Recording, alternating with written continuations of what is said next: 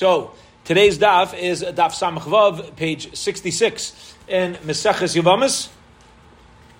And we're going to go back just to get our heads back on this to the bottom of Samach Hey Amud Beis, and a couple of people logged off a little early. So we're going to go back to the story of Yehuda and Chizkiya.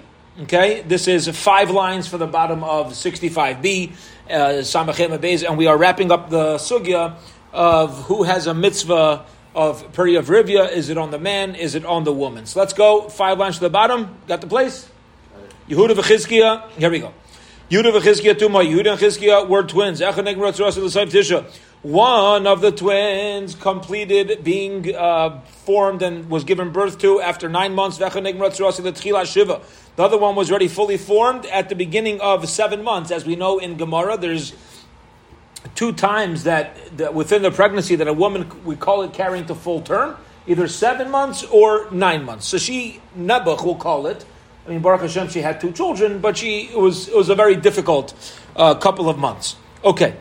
Yehudis debisu de Rav Chia, and the mother was Yehudis, who was the wife of Rav Chia. Okay, so again, Rav Chia and Yehudis are married, and they had these 2 sons named Yehuda and Chizkiya.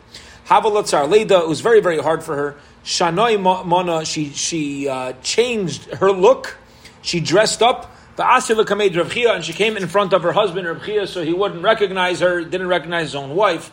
Amran, she said, Itasam Fakta Peria Berivia, is a woman obligated in the mitzvah of Peria Berivia. Now, what's going on over here?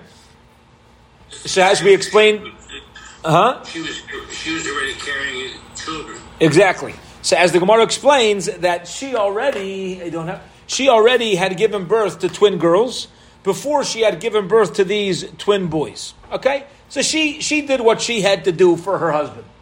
All right? Her husband had the boys, he had the girls. According to all opinions, she helped her husband get his mitzvah. So she says, listen, am I still obligated? Amar la, he says to her, Lai. No.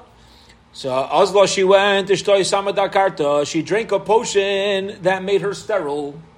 Afterwards, he found out. Amar la, he said, Ichu Yelad Li Chada, Kresa Achrita, if only we would have had more children. He was lamenting what he said, his psak, which, by the way, is we didn't focus on this much yesterday because we were running to get to Mincha. Over the Maisa, it's a fascinating response that the husband's telling a wife, which that he's saying, for anybody else, that's the psak. I'm a little upset that I gave you this leniency. But the Gemara is letting us know this story for a reason, and that is you got to treat your family as fair as you treat everybody else, right? Fine. Tamar Mar the Tana taught us Yehuda v'Chizkiya Achi, Yehuda and Chizkiya were brothers. Pazi and Tavi, Achvasa were sisters. Okay, so she would give birth to, she had multiple sets of twins, and that's why Rav Chia is saying, if only I would have had another womb that was full. Yeah, referring to another set of twins. Okay, be it as it may, we understand the halacha now. What are we saying? No chiyuv. So she ended up having 4 children, 2 daughters and 2 sons. After he had the second heir. That's right. Once she had the 2 boys, then she drank a potion to make herself sterile. Last piece of Gemara before we finish off the parak. Says Gemara, V'lei Mifkadi, is it true that women are not obligated in the mitzvah of having children? Says the name of Yisog, story with a woman. You ready? There was a woman, a Shivcha Kananis. Okay? So she's obligated in mitzvahs, but she's not fully Jewish. She had 2 Jewish owners. One owner freed her, and one didn't. So now she's half owned, half not. Now here's the problem. If you're half owned, a Jewish man cannot marry you. If you're half free, a non-Jewish man cannot marry you. So this woman was stuck with nobody to marry. So you know what she did? This is an amazing story. She said, you know what? I can't marry anybody anyway. I might as well just have relations with whoever I want because I can't do this my whole life. You can't expect me my whole life to just not have any men in my life. And she started acting very loose with any guy. V'kafu es rabba v'asah ben chayr. Yehudis. The Chachamim came and they forced the fellow who owned her 50 to free her so that she could marry a regular Jew to end this predicament. Now the assumption why they did this is to allow her to have children. So that's the assumption. So the Gemara is saying, oh, you see what happened here is she, obviously we told them to free her because she has a mitzvah privilege. Where the Gemara says, no, what we explained, no, she was loose. She was hefker, she was ownerless, and that's why the Chachamim forced the owner to free her, but had nothing to do with having children. Hadron Allah Chabal Yevimtai, Hadron Allah Chabal Yevimtai, Hadron Allah Chabal Al Yevimtai. Malzov to everybody who finished the sixth parak of Mesechus Yevamis, and now we begin the seventh parak. Okay. Now before we begin this parak, let's give a short introduction. Be ready for a daf ahead of us that is going to start to teach us a number of new concepts. If we're not so comfortable right away, it's going to come up over and over. Bez Hashem, it's like when we started Yevamis, right? It's like, oh my gosh, what's happening over here? Oh my, oh my, oh my. And then as you keep going through the Masechta, it's like, oh, we know exactly what Chalitza is. We know what, we know what Ezekah is. You become familiar. It becomes like an old friend, all these expressions. So we're going to find a number of new ideas. And I want to share the two main ideas that's important to know as we begin this new Masechta. So, this new Masechta, the new parak, the new chapter. So here we go. Number one, focusing on the laws of Truma. Only a Kohen is allowed to eat, a Kohen is allowed to eat Truma, a Yisrael is not. Now, when the Torah says that a Kohen's allowed to eat Truma, the Torah even includes anything that's owned by a Kohen. A Kohen's allowed to feed his animals Truma. A Kohen's wife, who comes from a Yisrael family, is allowed to eat Truma because he acquired her. A Kohen's Ebed, a Kohen's servant that he acquires, is allowed to eat Truma. Seder? Pretty straightforward. We're going to see a lot of fascinating questions that come out of this, though, and I'll give you a little sneak peek into one. Yeah. Does that mean that if I rent a cow from a Kohen, or I borrow a Kohen's cow, I can take Truma that I'm obligated in and feed this cow to the feed the cow the Truma? Am I allowed to do that? I figured I'll kill two birds with one stone. I'll be Yotze my mitzvah of Truma, and the cow's owned by the Kohen. Let me feed the Kohen's cow Truma. I gain from it a shtickle too. I'm gaining from it too, because instead of buying it a pastrami sandwich from Kohn's, now I'll be able to use my Truma. Okay? Fine. We'll get there. We'll see how there's fascinating ramifications. But that's halacha number one. Truma. That's going to be a big focus of today's daf. Now, a second halacha. Here we go. Push aside Truma for a minute. Marriage. When a woman comes into a marriage, the possessions that she has prior to entering the marriage, what happens to them? So there's two options. We're going to have to get this clear. And I hope I'm able to articulate this well. Here we go. Option number one is that they can write into the agreement, the Ksuba, all possessions that she comes into the marriage with, or you could even divide, you could say some are this, some are that, are called Nichsei Tzon Barzel. The possessions that are like iron. Iron. Now what's that? Huh? Hard assets. Hard assets. Now what does that mean? So here's Nichsei Tzon Barzel. The husband makes a commitment to his wife. And he says, anything that you bring into the marriage, I take full responsibility that you will walk out with it at the end of our marriage. Whether it goes up in value or whether it goes down in value, this is like a savings account without any interest. Yeah? Whatever comes in, goes out. Guaranteed. That's Nichsei Tzon Barzel. It's like iron. Boom.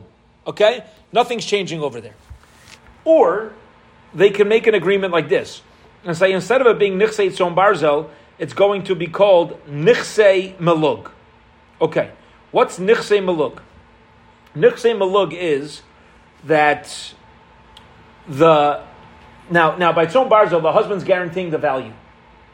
By Nichsei Melug, the agreement is you're going to get back whatever you bring in. You brought in a field, the husband's able to use the produce while they're married, but she's going to get back the same field. There's no guarantee. It can go up in value and go down in value, depending on inflation, depending who your Congress is, depending on what things are valued at. She's not guaranteed to walk away with the same value. Okay, so it's a little more, it's a less of a conservative approach. You understand? So that's what happens to her things. It's either become Tzon Barzel, guaranteed value, you're sticking with the value, or Melug. Now, depending on what the agreement is, will also determine how much do we look at the husband like he's an owner on this. While they're married, Tzon Barzel, we're going to look at it like it's more of the husband's, even though it belongs to her. But since he's guaranteeing value back, he's guaranteeing it back, we're kind of going to look at him and say, you know, you're a quasi-owner on this, at least while you're married. And we're going to see what the ramifications of that are, okay? So keep in mind this law of Truma, the law of Nichsei Melug, Nichsei Tzon Barzel, and with that, let's start going. Says the Mishnah. Amar l'Kohen Gadol, if a widow marries a Kohen Gadol, Grush v'chalutz l'Kohen Gadol, or a divorcee, or a chalutza marries a regular Kohen. Both forbidden marriages, but valid. If she brings in servants as Nichsei Melug and servants as Nichsei Tzon Barzel, she's coming in with her own servants. Okay, Nichsei Melug, Nichsei Barzel, Avdei Melug lo yechil b'Truma, Avdei Tzon Barzel yechil. Incredible. You hit us. So you have a Kohen marrying a widow. She owns servants. Whichever servants are written up to be Nichsei Avdei Melug, they cannot eat the truma of the husband. They're not owned enough by him to be called that they're owned by him and they could eat his truma. However, Tzon Barzel, that he guaranteed the value of the servants. Oh, even though she's going to ultimately get them back, but while they're married, they're called his possession because he's guaranteeing, which by the way is a beautiful insight in life. You want ownership of something? Take achrayus. All right? Take responsibility. Don't just, sit there and be like, what do you mean? No. You want something, take responsibility on it. As the saying goes, around here, I'm the most responsible person. Every time something goes wrong, I'm responsible. Yeah, that's what happens. All right? Everybody's here. Huh? Luck stops here. There you go. Right? Okay. The servant's going to decrease in volume. Huh? There will come a point when the servants will decrease in value. It doesn't matter. You're obligating them. That's right. You're obligating her to get her value back. When you say it's barzel, when it's iron, you're giving back the exact value. And therefore, those servants can eat truma while they're in your possession because you're guaranteeing their value back. You have an ownership on them. Okay? Mm-hmm. Yeah, what do you got to say? You're saying he has two categories of servants. That's right. They could determine however they want the servants to be handled between the two of them. Melug or Tzon Barzel. Whichever ones are Melug, they cannot eat Truma. Whichever servants are Tzon Barzel, they could, because the husband's guaranteeing their value. It's like he owns them. Okay? And this is the halachos when it comes to an Avdei Melug. A woman comes into a marriage with Avadim and as Melug. Okay, so he's not guaranteeing their value. Not guaranteeing the value. If they die while the husband and wife are married, mesula. Guess what happens? But if they end up getting divorced, does the husband have to give her value of whichever servant died while they were married? No. He never guaranteed anything. Right? So it's her loss. Let's say they went up in value. These guys start working out. Ooh, they're going to the gym. Yeah, all of a sudden they're tough guys. Yeah, and they get divorced 2 years later. No. So so whatever gain in value goes to her. Even though the husband's obligated to feed them, they're not allowed to eat truma because they're Nichsei Melug, and he's not guaranteeing anything. Let me explain. Avdei Tzon Barzel. These are servants that he is guaranteeing. If they die during the marriage, he takes the loss. Because when they got married, the husband guaranteed, like iron, the wife's getting the money back. If they go up in value, he also gets the value, right? Because what did he guarantee? Their initial value. If they were worth $2,000 at the time of marriage, and at the time they get divorced, they're worth $3,000, the husband only has to give her $2,000 in value. If she wants the servant, she has to pay him. Okay? You know why? Because he's taking achrayus. Beautiful. And he owns them enough now. Since he's guaranteeing them, it's enough that they're allowed to eat truma. What happens if you have a regular Jewish girl who marries a kohen? Any problems so far? Yeah? Is a Jewish girl allowed to marry a kohen? Absolutely. No problem. Okay, great. And she comes into the marriage with servants. Whether or not she brings them in as Nichsei Melug or Nichsei Tzon Barzel, the halacha is they are allowed to eat truma. Okay, they're allowed to eat truma. Gevaldik. Now, notice in the first case, who married the Kohen? A forbidden woman, a widow to a Kohen Gadol. That's where we had the whole Lumdus. But over here, ready for this?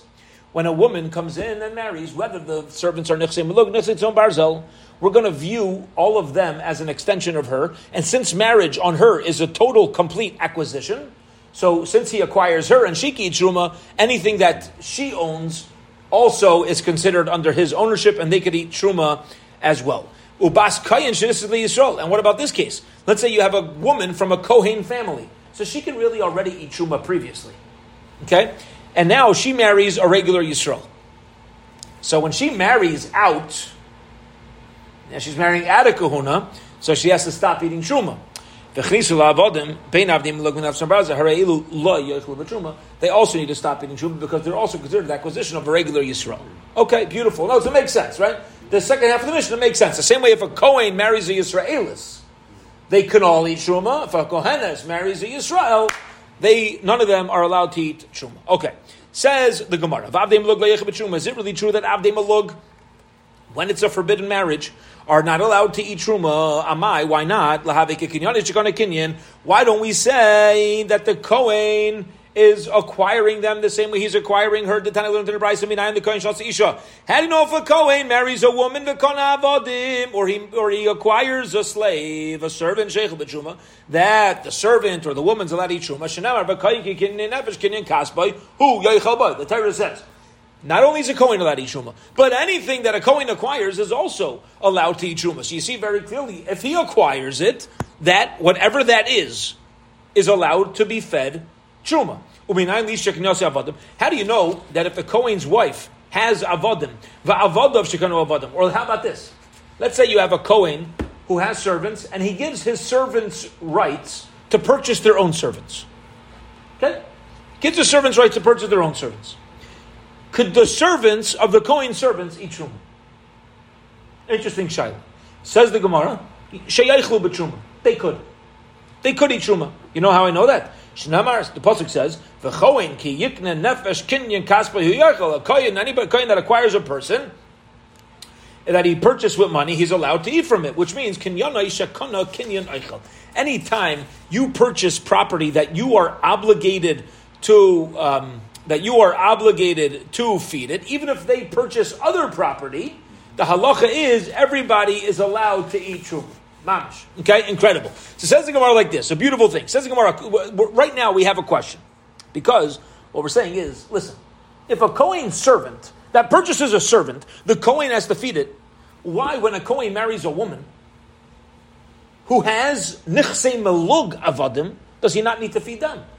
Why is a wife any different than a servant? If a wife has Nichsei Melug servants coming into the marriage, you said, it's not owned enough by the Kohen. It says he can't feed them truma. Says Gemara, what?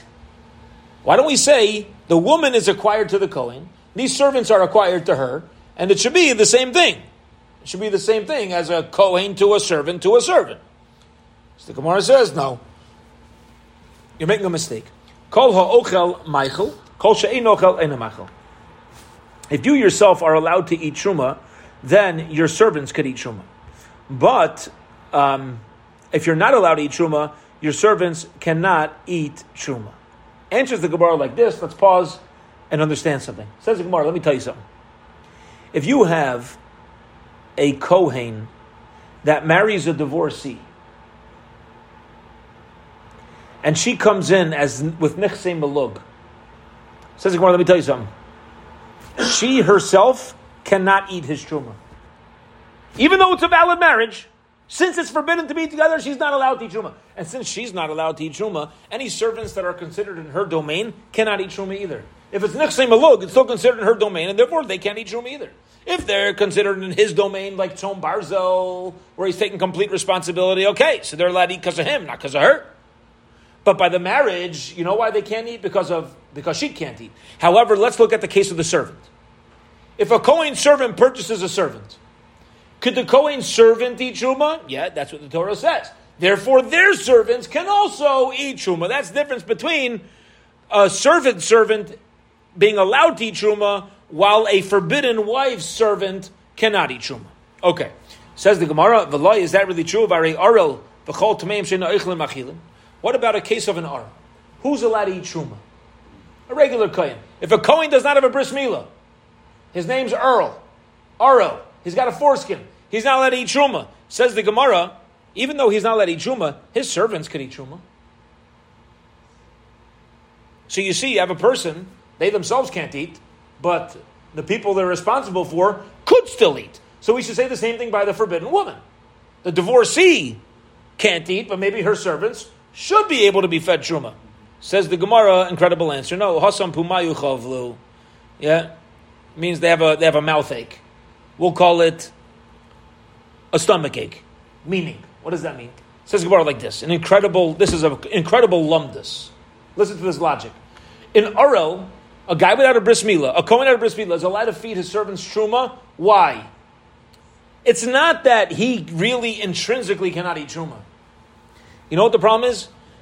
If you have a toothache, are you going to eat truma? No.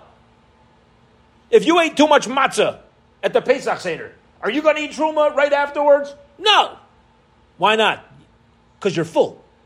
That's why. We view an Aral, not that there's a problem with truma, but just that there's an impediment in the way. He has a toothache, so that's why he's not eating. As opposed to the forbidden woman, we're going to say there's actually an issue with the acquisition. And that's the difference why, it's a beautiful idea, that's the difference why an Aral who can't eat truma could feed his servant truma. Because he himself is in the parsha. He's playing the same game. He just has a foreskin that needs to be removed, like he has a toothache that needs to go away before he eats. However, the woman who's forbidden to the Kohen, her servants, she can't feed them truma because they're not connected at all. Beautiful. Says the Gemara, one second. If you have a Mamzer that comes from a Kohen, Kohen's had a grandson who's a Mamzer. Yeah? Fine. Whatever, you have a Kohen that lived with a married woman. They have a kid. This kid's a Mamzer. He can't eat truma, but others could eat truma because of him. How is that possible? What does that mean? So let's explain. This came up before in the Masechta. It comes up multiple places. It's a fascinating situation. The halacha is like this. If you have a woman, a Yisraelis, who's married to a Kohen, if her husband dies without children, she's not allowed to eat truma anymore. Okay? She was only allowed to eat truma because of her husband. If they die without children. What happens if they have children? Okay? And what happens? The children die, whatever, but she's got a grandson, let's say, who's a Mamzer. Her son had a son who's a Mamzer, and then everybody else passed away, and now basically what you're left with is a woman who was married to a Kohen and she has a descendant who's really comes from the family of Kohanim, but the kid's a Mamzer. Because his father, who's a Kohen, had relations with a married woman. The halacha is the bubby, or the mother, can still eat truma now. Because the bottom line is she has a descendant from the family of Aram. And therefore she's still allowed to eat truma. So ask the Gemara, I'll show you a case where there's an intrinsic problem with the person eating truma, like the Mamzer, but they're still causing other people to be allowed to eat truma. Look, his Alta Bubba is allowed to eat truma because of him. Great point. And therefore, back to our question. Granted, this woman's forbidden to be with the Kohen, but at least let her servants eat the same way a Mamzer allows his ancestors to eat. Says the Gemara, Amar Avina, Kinyan Eichel Kamar. Our Gemara is talking about a Kinyan Eichel, a Kohen who acquires something as far as eating truma. In other words, but there's a difference between who you are and what you're purchasing. Kinyan Eichel Meichel. and here's the rule. If a Kohen acquires something, that thing allows other things to eat Truma. She'enai Eichel, enam Eichel. But any Kohen who's not allowed to eat Truma himself cannot allow something else that's acquired to eat Truma. Okay, so what's the Gemara's response? There's a difference between this woman and the case of the Mamzer. Why? Because by the case of the Mamzer, there's no acquisition anywhere. This is just plain blood lineage. There's a halacha. As long as there's a descendant, the woman's is still allowed to eat Truma. Okay, even though she was a Yisraelis. However, over here, when it comes to when it comes to being acquired, the laws of acquisition are going to be different. Fine, that's one possible answer. For Rav Ami, and Rava says midaraisa mechal achli. That really midaraisa. You should know biblically, her servants of Nichsei Melug are allowed to eat truma. Yehudis. This that we say only Nichsei Tzon Barzel can't eat truma. And Nichsei Tzon Barzel could eat truma, and Nichsei Melug cannot. That's only rabbinically. It's not biblically. Listen, the Rabbana made a Gzeira that these servants cannot eat. Why? Because you might have a woman who's going to say, "Listen, I can't eat truma. Avdei Melug, and so my servants also should not be allowed to eat truma." Well, Zaynah he etzlei. So I must be like a Zaynah to him. I must be like a Zaynah to him, right? Because all we have is that a forbidden child over here. Okay? She's going to say, the whole reason why I'm forbidden, not a forbidden child, I'm sorry. We're dealing with a woman who's a divorcee to the Kohen Gadol, right? So she's going to say that, listen, if I were to be with the Kohen, so this child is going to be a Halal, and he's going to lose his status of being a Kohen. If she's going to look at her servants and say, even my servants are not allowed to eat Truma, she's going to say, I'm not even married to this guy. If my servants can't eat Truma, I must not halachically even be really married to the Kohen. He put a ring on your finger? Yeah, as a prostitute. The same way people give money to prostitutes. So maybe that's why he gave it. No, halacha doesn't... If we're going to say that, you understand what the woman's going to be thinking? I can't eat, they can't eat. Okay, so what am I, a regular Zaynah? Yeah, I could go live with whoever I want. I'm not even a married woman. And this is going to lead to a problem, and this is going to lead to a separation. Fine. Rav Ashi and Rav Ashi says, Gzeira Shema Techel Achar Misa. There's a Gzeira that we don't allow her servants to eat Truma because maybe she'll continue feeding them Truma after her husband dies. If they were Nichsei Melug and they've been eating Truma all along and then her husband is going to die, she's going to keep feeding them Truma. Says the Gemara, but now, Bas Yisrael Shnistas L'Koyin L'Yisrael. Even a regular Bas Yisrael who marries a Koyin is not allowed to eat Truma once her husband dies. Gzeira Shema Techel Achar Misa. We should never allow. Says the Gemara, a beautiful question. If you're concerned that during the marriage somebody may eat, and that's going to cause after the marriage someone may eat, every time you have a Yisraelis woman married to a Kohen, what if they didn't have kids? And he dies. She's not a Jew anymore. So why don't we say to every Jewish woman who marries a Kohen, listen, my beloved Rebbetzin, until you have children, you're not allowed to eat Truma. Because we're concerned that if your husband were to die now, you might keep eating Truma because you're used to it. So therefore, you always need to wait till you have a kid. This way we know you could permanently eat Truma, and if you could permanently eat Truma, then there's no problem anymore. Why don't we always do that? Says the Gemara, Elam Rav Ashi. Rav Ashi says, Ba'almana kohanes. Yeah. You know what the decree is talking about? A woman who came from a family of Kahanim. So if she comes from a family of Kahanim, she's marrying a Kohen, so she's always going to be allowed to eat Truma. There's no problem. Okay, and she's going to go ahead and say that I am allowed to give my avodim, my servants, Truma. Listen to what happened. She had servants from a family. She's from a family of Kahanim. She has servants. She married a guy. Those servants remained. She married a Kohen. Those servants remained Nichsei Melug. Okay? Then her husband dies. Fascinating question. Can these avadim keep eating Truma? Can they keep eating Truma? Listen to this. Me'ikara, in the beginning originally, Achli Truma de Beinasha. She says like this, my servants before I got married always ate Truma because they lived with me in my father's house. So they were eating Truma even before I got married. And then I married a Kohen. In Sivleila Hayachli B'Truma Gavroi. And they were allowed to eat Truma because of my husband. Now I'm going back to my father's house. So they should also be allowed to keep eating Truma. Why not? Here's the problem. Ready? Remember, she was a divorcee to a Kohen or a widow to a Kohen Gadol. That was the case of our Mishnah. Now, here's the deal. Before she got married, where there was no sin involved, of course her servants are allowed to eat. But then she married a Kohen in an illegal way against halacha, and she became a Chalala. She now ruined her status. So when she goes back to her father's house, they can no longer eat. So she made herself a Chalala. She cannot eat Truma. Hence, her servants cannot eat Truma. And that's our whole concern over here. Says Gemara, okay, fine, very nice. But let me tell you something. That's when you have an almana who started out in the family of Kahana, went down, we're concerned she might go back and not realize. But come on. I mean, in the shidduch world, how many times do you have a girl from a Kohen family who actually marries a Kohen?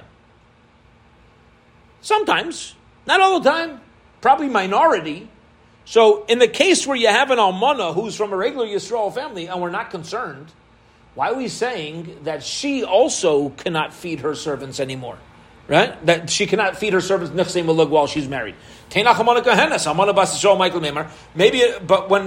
the almana comes from a regular Yisrael family, why can't her avadim eat while they're married? Why can't her Avdei Melug eat while they're married? There's no concern she might go back to her father's house and feed them Truma because her father's house doesn't have Truma. Answers the Gemara, once the Rabbana made a decree about a Kohenes who made a with this issue, so we say every widow is included. They don't separate one widow from another. Period. Fine. End of that back and forth. End of that conversation. Brand new conversation here.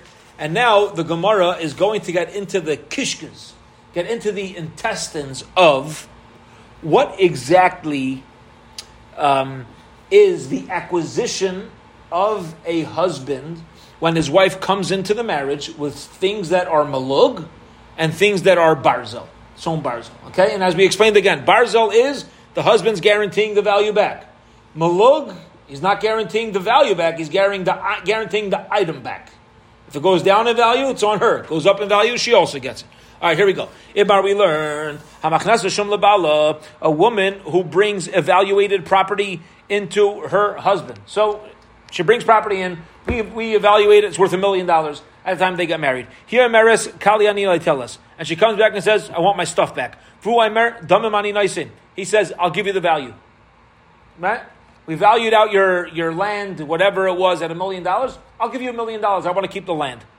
Hadin imi. Can he do that? Fascinating question. You hear this? Because he took responsibility. Now, if we say he really has ownership, when you're taking responsibility, you're taking achrayus on tzon barzel, yeah, you're guaranteeing. So, why don't we say, let him actually take the item and give back the value? Now, if he's giving back the value, what does she care? Answer is, whatever. It was her Zadie's land, it was her Zadie's watch, Bubby's jewelry, whatever it was. She wants it, not the value. Fine. So, who's got the upper hand here? Rav Yehuda says, top of Amar Beis, hadini ma. She gets back whatever she brought in. She wants the item, she gets back the item more than the value. Rav Ami Amar, no, hadin imai. It goes to him. Now, Rav Ami must hold. We'll go through the logic. Here we go. Rav Yehuda Amar, hadin imai. Rav Yehuda says she has the upper hand. Mishum shavach beisaviyah didohave. He says, listen, shavach beisaviyah, whatever's the gain of her father's house, she came in with it. This was in her family heirloom. Now you're getting divorced. You cannot remove it from that family. You cannot remove the property. She could take it back. What would have happened? Let's say this thing broke. Let's say there would have been a problem, a fire, a flood on the land, the jewelry gets lost. Who's obligated? Him. Because he said, I'm guaranteeing the value back at the end of the marriage. And if everything would have gone wrong, if everything would have flooded, he would have had to take the loss. This is his. Since he was taking full-fledged responsibility, he's the one who allows them to eat. Okay, meaning going back to the situation of the servants of the Maisa. What's he pointing out from that halacha? It's his. It's his. Tzon Barzel, by definition, says Rav Ami, is you bring this in, I'm guaranteeing you the value, and the item actually becomes mine. The value, I'm responsible on the item, so it's mine. Value goes to you. Okay. Amar Rav Safra says, 1 second. Mi katani v'hein shalai. Does the Mishnah ever say that the servants are his? Did the Mishnah by Tzon Barzel say, oh, since the servants are his? No. You know what the Mishnah said? Hayu v'chayev b'achriyuso katani. Beautiful diuk. The Mishnah says, you know why he has to feed the servants by Tzon Barzel? You know why? Because he took full responsibility. Does full responsibility mean it's yours? No. Beautiful. So the kasha is, on Rav Ami, don't tell me that when he takes responsibility it becomes his. The Mishnah, because the Mishnah says, oh, you got to feed the slaves. Come on. If it was really his, the Mishnah said, you know why he has to feed the slaves? Because they're his. That's not what the Mishnah says. The Mishnah says you got to feed the slaves because you're irresponsible. That's it. So maybe he should have to give her back the actual item that she brought into the marriage. Says the Gemara, is it really true? And really it's not his. Says the Gemara, is it true that whenever a Kohen is responsible to take care of an Ebed, that Ebed's allowed to eat Truma, but time we learned in the Mishnah, Yisrael Shazaka Parami Kohen. Here we go. This is going to get into the case that we discussed. If Yisrael rents a cow from a Kohen, he goes to Hertz, rent a cow. Hareze Yachilena Karshini Truma. Okay? He goes to Hertz, rent a cow. He's allowed to feed the cow Truma. Why? Because who's the cow owned by? A Kohen. And any property the Kohen is allowed to eat Truma. Give out. Ooh, not only did I get a good code for my rent-a-cow, I get a good online code, I got a discount, but usually I have to feed it and fill up in gas. I could use Truma gas over here, right? I could fill up with inflation and the price of gas going up. It's a good idea. Yep. But what about a Kohen that rents a cow from Yisrael? Even though the Kohen is responsible to feed the animal food, he cannot feed a Truma because the animal is owned by a Yisrael. And a Kohen is not allowed to feed a Yisrael Truma. Therefore, what do you see from here? Financial achrayus is not what decides Truma allowance. Because you see, you have financial achrayus not deciding anything. Mamish Gewalt. Okay. So what is it? What is it? Says the Gemara like this. The Tisbara. Is it really logical to tell me that there's a connection between our Mishnah and the case of the Mishnah by Hertz Rent-a-Cow? He granted, Nami de Mechai. By the way, I didn't get that line by my own. Hertz Rent-a-Cow is not from me. It's from 12th grade Rebbe in Neri Yisrael, Rabbi Glazer. Okay. When he would talk about cows, he talked about Hertz Rent-a-Cow. All right. Now he granted, it's granted that renters are obligated in Gneva Aveda, but when it comes to an Inus, something that's a complete accident, let's say you rent something and the animal conks out. Yeah? Just kicks the bucket. Or it goes down in value. Mi mechayev. Are you going to be responsible? No. So it's more like this. When you rent something, is that the same responsibility that a husband's taking when he takes on a servant? No. You know why? Because granted, for some things you're responsible, but other things you're not. If I rent a car and the car goes kaput during the rental, do I have to pay back the rental company? No. They need to give me another car because I paid them for them. So you see that, it says the Gemara, I don't understand. What's your question from the purpose of a rental? The rental is completely different than what we're dealing with over here. Because by a rental, you're not taking full achrayus. Says the Gemara, you're right. You know what it is? Rather, our case of our Mishnah is actually similar to the seifa of the case of the renter. For example, Yisrael Shasham Paramikoy. If you have a regular Yisrael who they evaluate the value of the animal at the time that it's rented. You hear this? It's like this. You have a Kohen who owns Hertz Rent-a-Cow. Yisrael comes and he says, I want to rent the cow. Kohen says, all right, here's the deal. Here's the deal, buddy. We're going to evaluate how much the cow sells for in the market right now. You go rent it. When you return it, you're guaranteeing me it'll have the same market value. Oh. So it's worth $500 on the market. When you bring it back, it's happy with $500. If it's worth $400, you're going to have to reimburse me $100. Okay? Fine. The Yisrael who's renting the animal from the Kohen cannot feed it Truma. It's not considered the Kohen's anymore because now I, as the Yisrael, are taking full financial obligation on it, and it's not considered the Kohen's while I'm renting it. Because again, I'm not guaranteeing the item back, I'm guaranteeing the value back, and now I'm much more of an owner. But let's say a Kohen who did this from Yisrael, you could do that. So you see from the Sefer of the Mishnah, beautiful. Who owns the animal? The one who takes financial achrayus. And if it's the one who takes financial achrayus, now we taka have a connection to our Mishnah, where the woman's coming into the marriage with her avadim. Because we now have a situation of a rental where it's not like, oh, there was no full responsibility taken. No, there was absolute full responsibility taken. Yosef, Rabbi, Reb Yehuda, Bishuli, Birkei, Reb Nachman. Rabbi, you guys were sitting at the end of the shir of Reb Nachman, the Yosef, they were sitting and they were talking, Tani Kavasi, Reb Yehuda, B'dari Kavasi, Reb Ami. One Braisa seems to be like Rav Yehuda, that the wife can say, that the wife can say, give me back my property, not the value. And some say there's a Braisa that hold like Rav Ami, that the husband has the upper hand. Okay. Tani Kavasi Rav Ami, Avdei Tzon Barzel Yaitzim B'Sheish V'Ayin L'Ish, B'Shem V'Ayin B'ish. The Ebed of Tzon Barzel goes out if his ire tooth is knocked out. We know in the Torah, if you have a servant who's ironed, right? If the husband knocks out the ire tooth. So if he's considered the owner, the Eved goes free. Avalei leisha. But if the wife does it, then they don't go free. So you see from here that the husband is the full owner. So at the end of the marriage, if the wife says, give me back my stuff, the husband says no, he could just give back the value because he really owns this because of the halacha of shein va'ayin are going out because of him. Are we familiar with that halacha, right? If you have an Eved, how does a non-Jewish servant go free from a Jewish owner? If the Jewish owner knocks out an eye or a tooth, he gives him a damage on a limb, then the servant goes free automatically. But it's only if the owner knocks it out. If somebody else does it, then the servant doesn't go free. So if the owner blinds the eye of a servant, he goes free. Here we're saying if the husband blinds the servant goes free. That must be we're considering the husband to be the complete owner. Tani Kavasi Rav Yehuda, but then the Braisa seems to imply Rav Yehuda, Hamachnesa Shum Labala, a woman who brings property that was evaluated for its value to her husband, and Ratza Bal Limkar La Yimkar, if he wants to sell it, no, he cannot sell it. It's not yours to sell. Your wife brought it into the marriage. A month into the marriage, husband's like, I want to sell the property. The wife says, nope, no can do. Okay?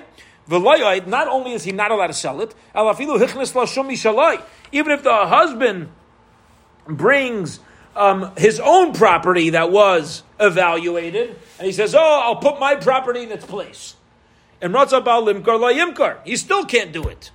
So you see very clearly that the wife is the one that has complete ownership.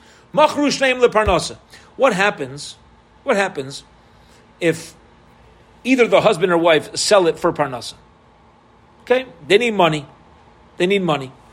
This story happened and it came to Shimon Gamliel. Va'amar Shimon Gamliel says, Habal maitzit miyad alakuches.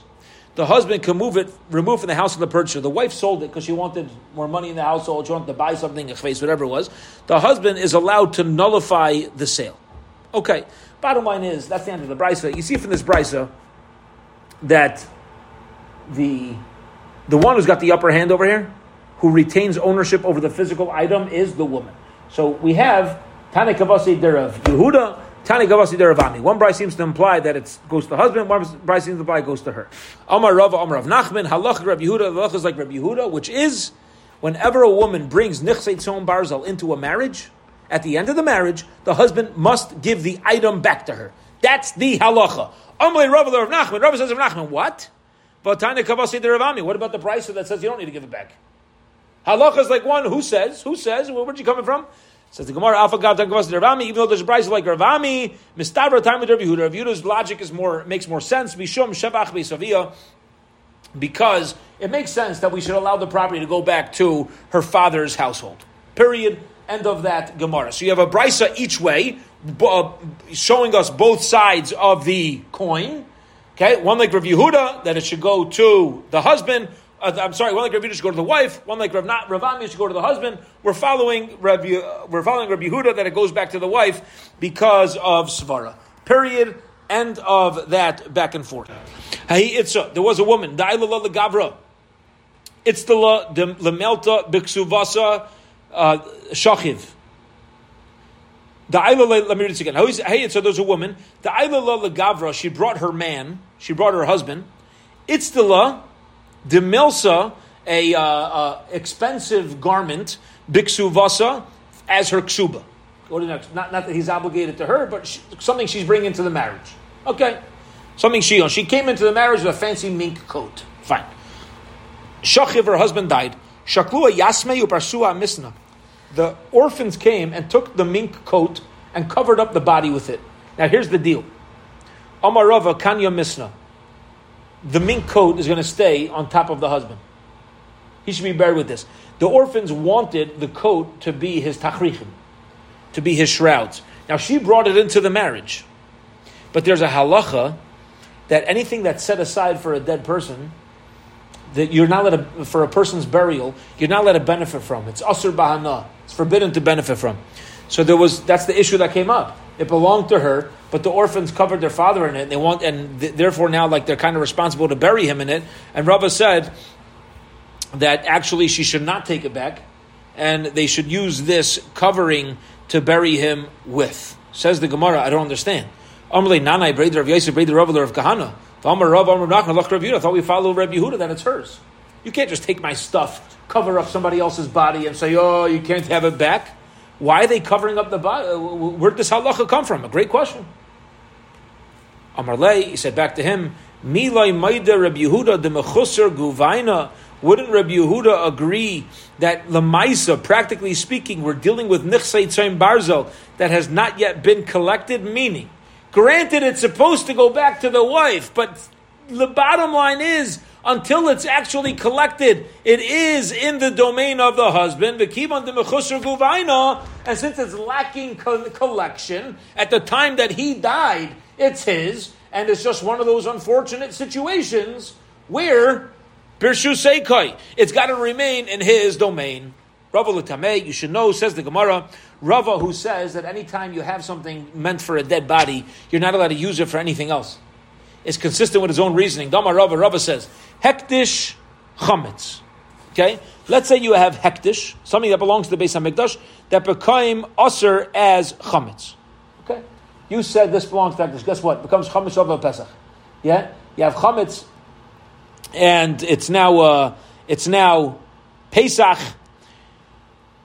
The problem is, anything that's privately owned on Pesach, you're not allowed to benefit from anymore.